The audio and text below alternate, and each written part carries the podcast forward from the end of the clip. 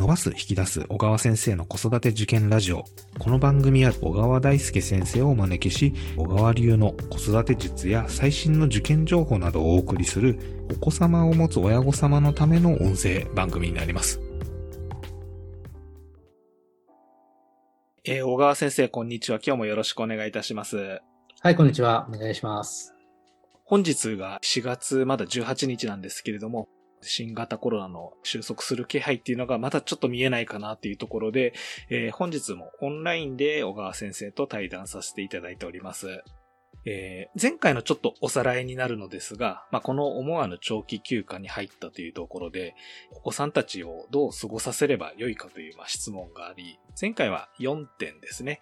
一つは、その、失った時間を焦って取り返そうとしないというところと、えー、まあ、あと普段学校の授業時間ほど集中して勉強はできないので、1日3時間やって5、6時間ダラダラするぐらいで上出来じゃないかというところと、はい。えー、3点目が、まあ、課題を上げるのであれば、えー、一気にドンと渡すのではなくて、えー、小出しにしてあげるっていうところをちょっと気をつけてあげる。えー、4点目が家族で、まあ、バラバラの時間、えー、それぞれが自由に過ごす時間と一緒に取り組む時間っていうタイムテーブルを作ってあげると、まあ、喧嘩とかストレスっていうのがだいぶ減るのではないかというお話だったかと思います。はい、そうですね。えー、今日はその、まあ、時間の中で具体的に何をして過ごせばよいかというお話になるかなと思うんですけれども。はい。あの、まあ、もともとご相談ね、あの、新2年生の親御さんが、こう、お子さん何をさせていいか困ったというお悩みがあったと思うので、そこに答える形でお話できたらと思うんですけども。あはい。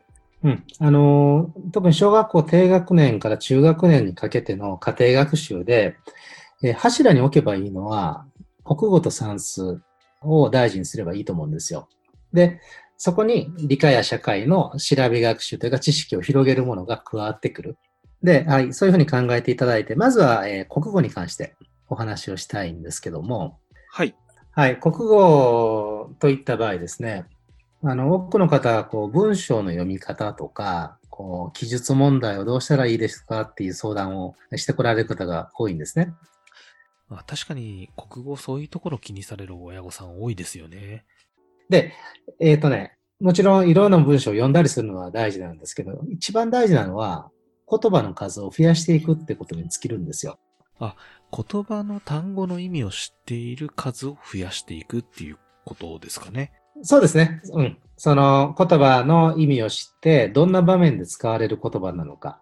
これを育てていくことが国語力というものをもう直接的につながるので、こう今みたいに特にね、家庭でお家の人とで何かしなきゃいけなくて、なかなかあのどうしたものかと。困ってるときは、文章のあれこれにあまり欲張らずに、言葉の数が増えたら上出来というつもりであの取り組んでいただければいいかなと。で、その際にですね、気をつけたいのは、辞書を引いて頑張ってそれをノートに移すっていうのはしなくていいですよということなんですね。はい。日本語であろうが、外国語であろうが、言葉を知ってるっていうのは、それが使われている場面イメージが分かっていて、どういった事柄が起きた時に使われる言葉なのか、どういった気持ちが生まれた時に出てくる言葉なのか、そういったそのシーンがセットになっていることが大事なわけですよね。ですから、辞書を引く場合も、えー、言葉があって、その下に意味が書いてありますけど、まず見るべきは例文なわけですよ。ああ、なるほど。例文から意味を知っていくっていうやり方ですね。はい。どんな文で使われていて、例えば、あ後悔っていう言葉があったとして後悔する。はい。で、友人にひどい言葉を言って後悔したっていう例文が載っていたとしたら、言葉の意味を見たときにですね、自分の行いに罪を感じて、やり直したいという思いとか、まあ辞書に意味が書いてあるわけですよね。はい、ありますね。はい。で、その意味を先ほど見た例文に当てはめたときに、あ、なんとなくこういうことかと。納得すること。それが言葉を知るってことなんですね。確かに説明文自体がちょっと難しいこともあったりするので、例文から入るっていうのは小学生には非常にわかりやすいかもしれませんね。はい。あの、この機会に、その言葉調べてな、調べたらわかる。まあ、どういうふうに使われるのかがイメージ湧くっていう、その感覚を育ててあげてほしいんですね。で、えっ、と、そうしたときに、親御さんがどんなお手伝いの仕方があるかというと、お子さんが調べたり、新しく知った言葉について、どんな風に使うのか教えて、親御さんの方が聞いてあげる。あ、子供にその言葉を使った例文を言ってもらうっていうことですかね。そうそう、例文、あの、さっき辞書に載ってた例文そのまま言うのでもいいし、ええ。今自分が読んだ文章の中に出てきた文でもいいし、うんこんな風に使うんだよってお子さんに言わせてあげる。インプットしたものをアウトプットするまで促してあげるっていうことですかね。そうですね。あの、本人が調べてきたものを自分で言わせてあげるということですね。なるほど、なるほど。で、それは、えー応用的に言うと、まあまあ、この言葉の意味何ってお子さんが聞いてきたときに、ちょっと難しいな、辞書に何て書いてあるか教えてよと言って、子供に辞書調べてもらって、で、親の方が教えてもらう。で、そうやって、あの、ママに教えてねと、お父さんに教えてねと言って、辞書調べをこう促してあげる。これはある程度親が知っている言葉でも、まあ教えてあげてねっていうような方がいいってことですか？そうそうそうそう。うん。で、知ってるって言って意外に知らないんでね。ああ、そうですね。確かに。。そうなんとなく使ってるだけで改めて辞書を引けば、あ、そういうことかと。ね。言葉の意味の違いっていうのはあまり日常生活って正確には見てないので、まあ、そのお子さんの辞書調べで改めて言葉を詳しくなるのはいいと思うんですよ。で、まあそうやってもう言葉をとにかく増やしていくっていうのが大事にしてあげてほしい。で、えー文章も、例えばね、塾が用意していたりとか、勉強熱心なうちだと、一日にいくつもね、文章を読んだ方がいいんじゃないかとか、本をたくさん読むチャンスだから読ませた方がいいんじゃないかとなりがちなんですけども、ええあの読みたくないものは読まないので、子供は。はい。時間が、そう、時間があるから読ませようってすると、文章読まない方にどんどん行っちゃいますからね。そうですよね。まあ強制すると嫌がりますもんね、やっぱり。そうですね。あまり気乗りがしない理由をいくつか分けてあげるとですね、そもそも内容に興味が湧かない。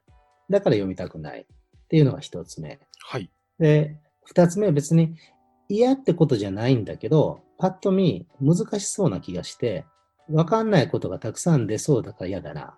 気遅れしての嫌だな。はい。はい。であとは疲れてるからとか、今他のことしたいからっていう、そのそもそも読む方向に今姿勢が向いてない時ですね。うんうんうん。で、一つ目の内容に気が向かないんだったら気が向く内容のものに入れ替えてあげればいい。まあそうですね。確かに。ですよね。うん、別にこの我慢して、こらえて読む力を高めるとかいうことよりも、触れる数を増やして言葉数を広げた方がよっぽどいいんだから、ええー文章は偏っても構わない。で、一つ目ですね。で、二つ目、難しそうだっていう場合、これは結構ポイントなんですけど、はい。親が先回りして言葉の意味調べておいてあげてもいいんですよね。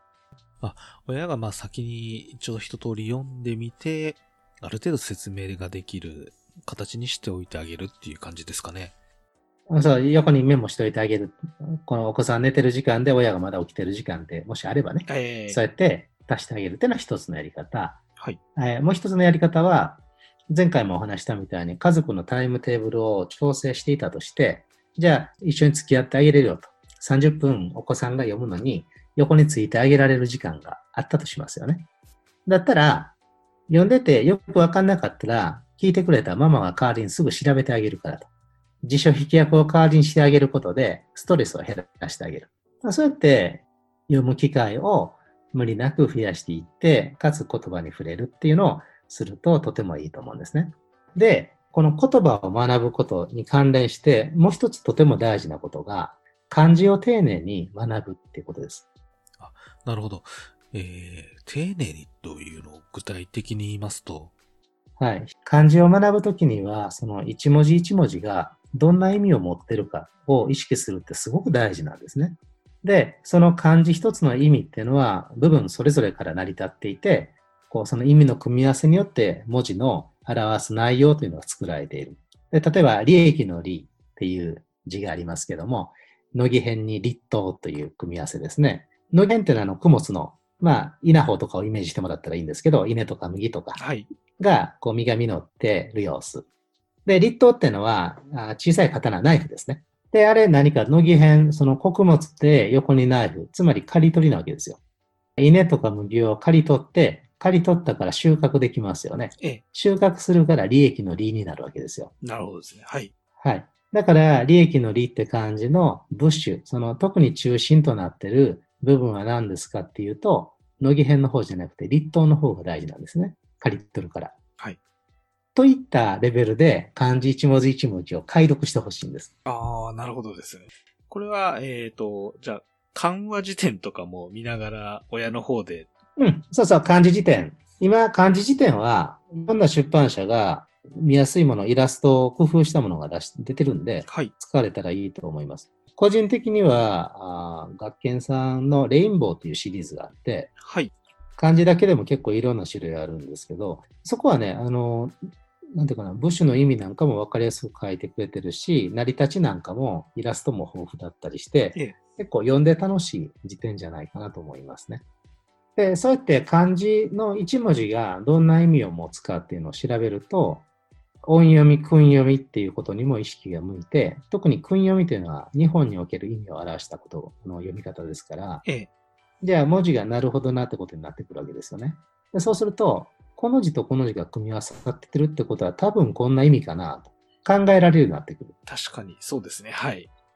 で、そうやってね、その一文字の意味ってのを意識できる子というのは、言葉そのものの意味にも意識が向きやすくなるし、言葉そのものの意味に意識が向く子っていうのは、一文が何を言ってるか、主語、述語で何を言ってるかっていう読み取りが、精度が上がるんですよね。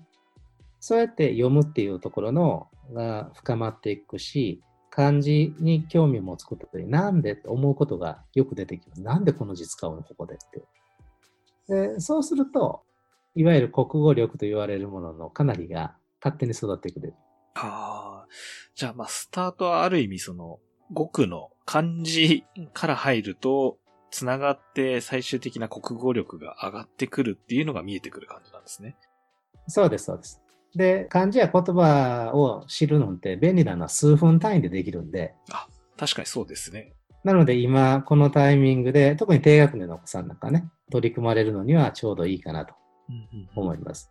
国語に関して最後おまけで話しておくと、文章もね、少しはあ練習しておきたいという方がいると思うので、段階式のね、短い文章とちょっとだけ問題がついてるタイプのドリルを1日少しずつやるっていうのはいいのかなと思いますね。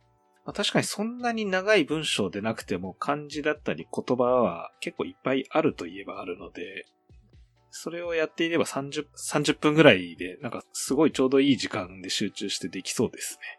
そうですね。だし、先ほど言葉の話でも言いましたけど、場面を知ることが大事なので、少しのね、3、4段落ぐらいの短い文章で、少し問題も2、3問というような感じで取り組むだけでも経験値って非常に上がっていくので、例えば、増進道受験研究者さんは基本トレーニングとかシリーズで段階別の10級から1級だったかな、になってたりとか、いろいろあるんで、あの、好みのやつでいいですから、取り入れてもらったらいいと思います。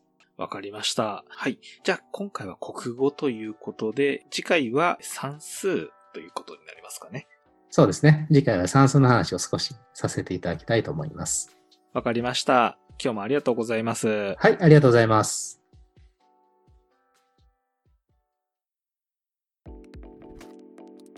さて、この番組では子育てや中学受験を中心とした勉強について取り上げてほしいテーマや、今まさに悩まれている疑問などを募集しております。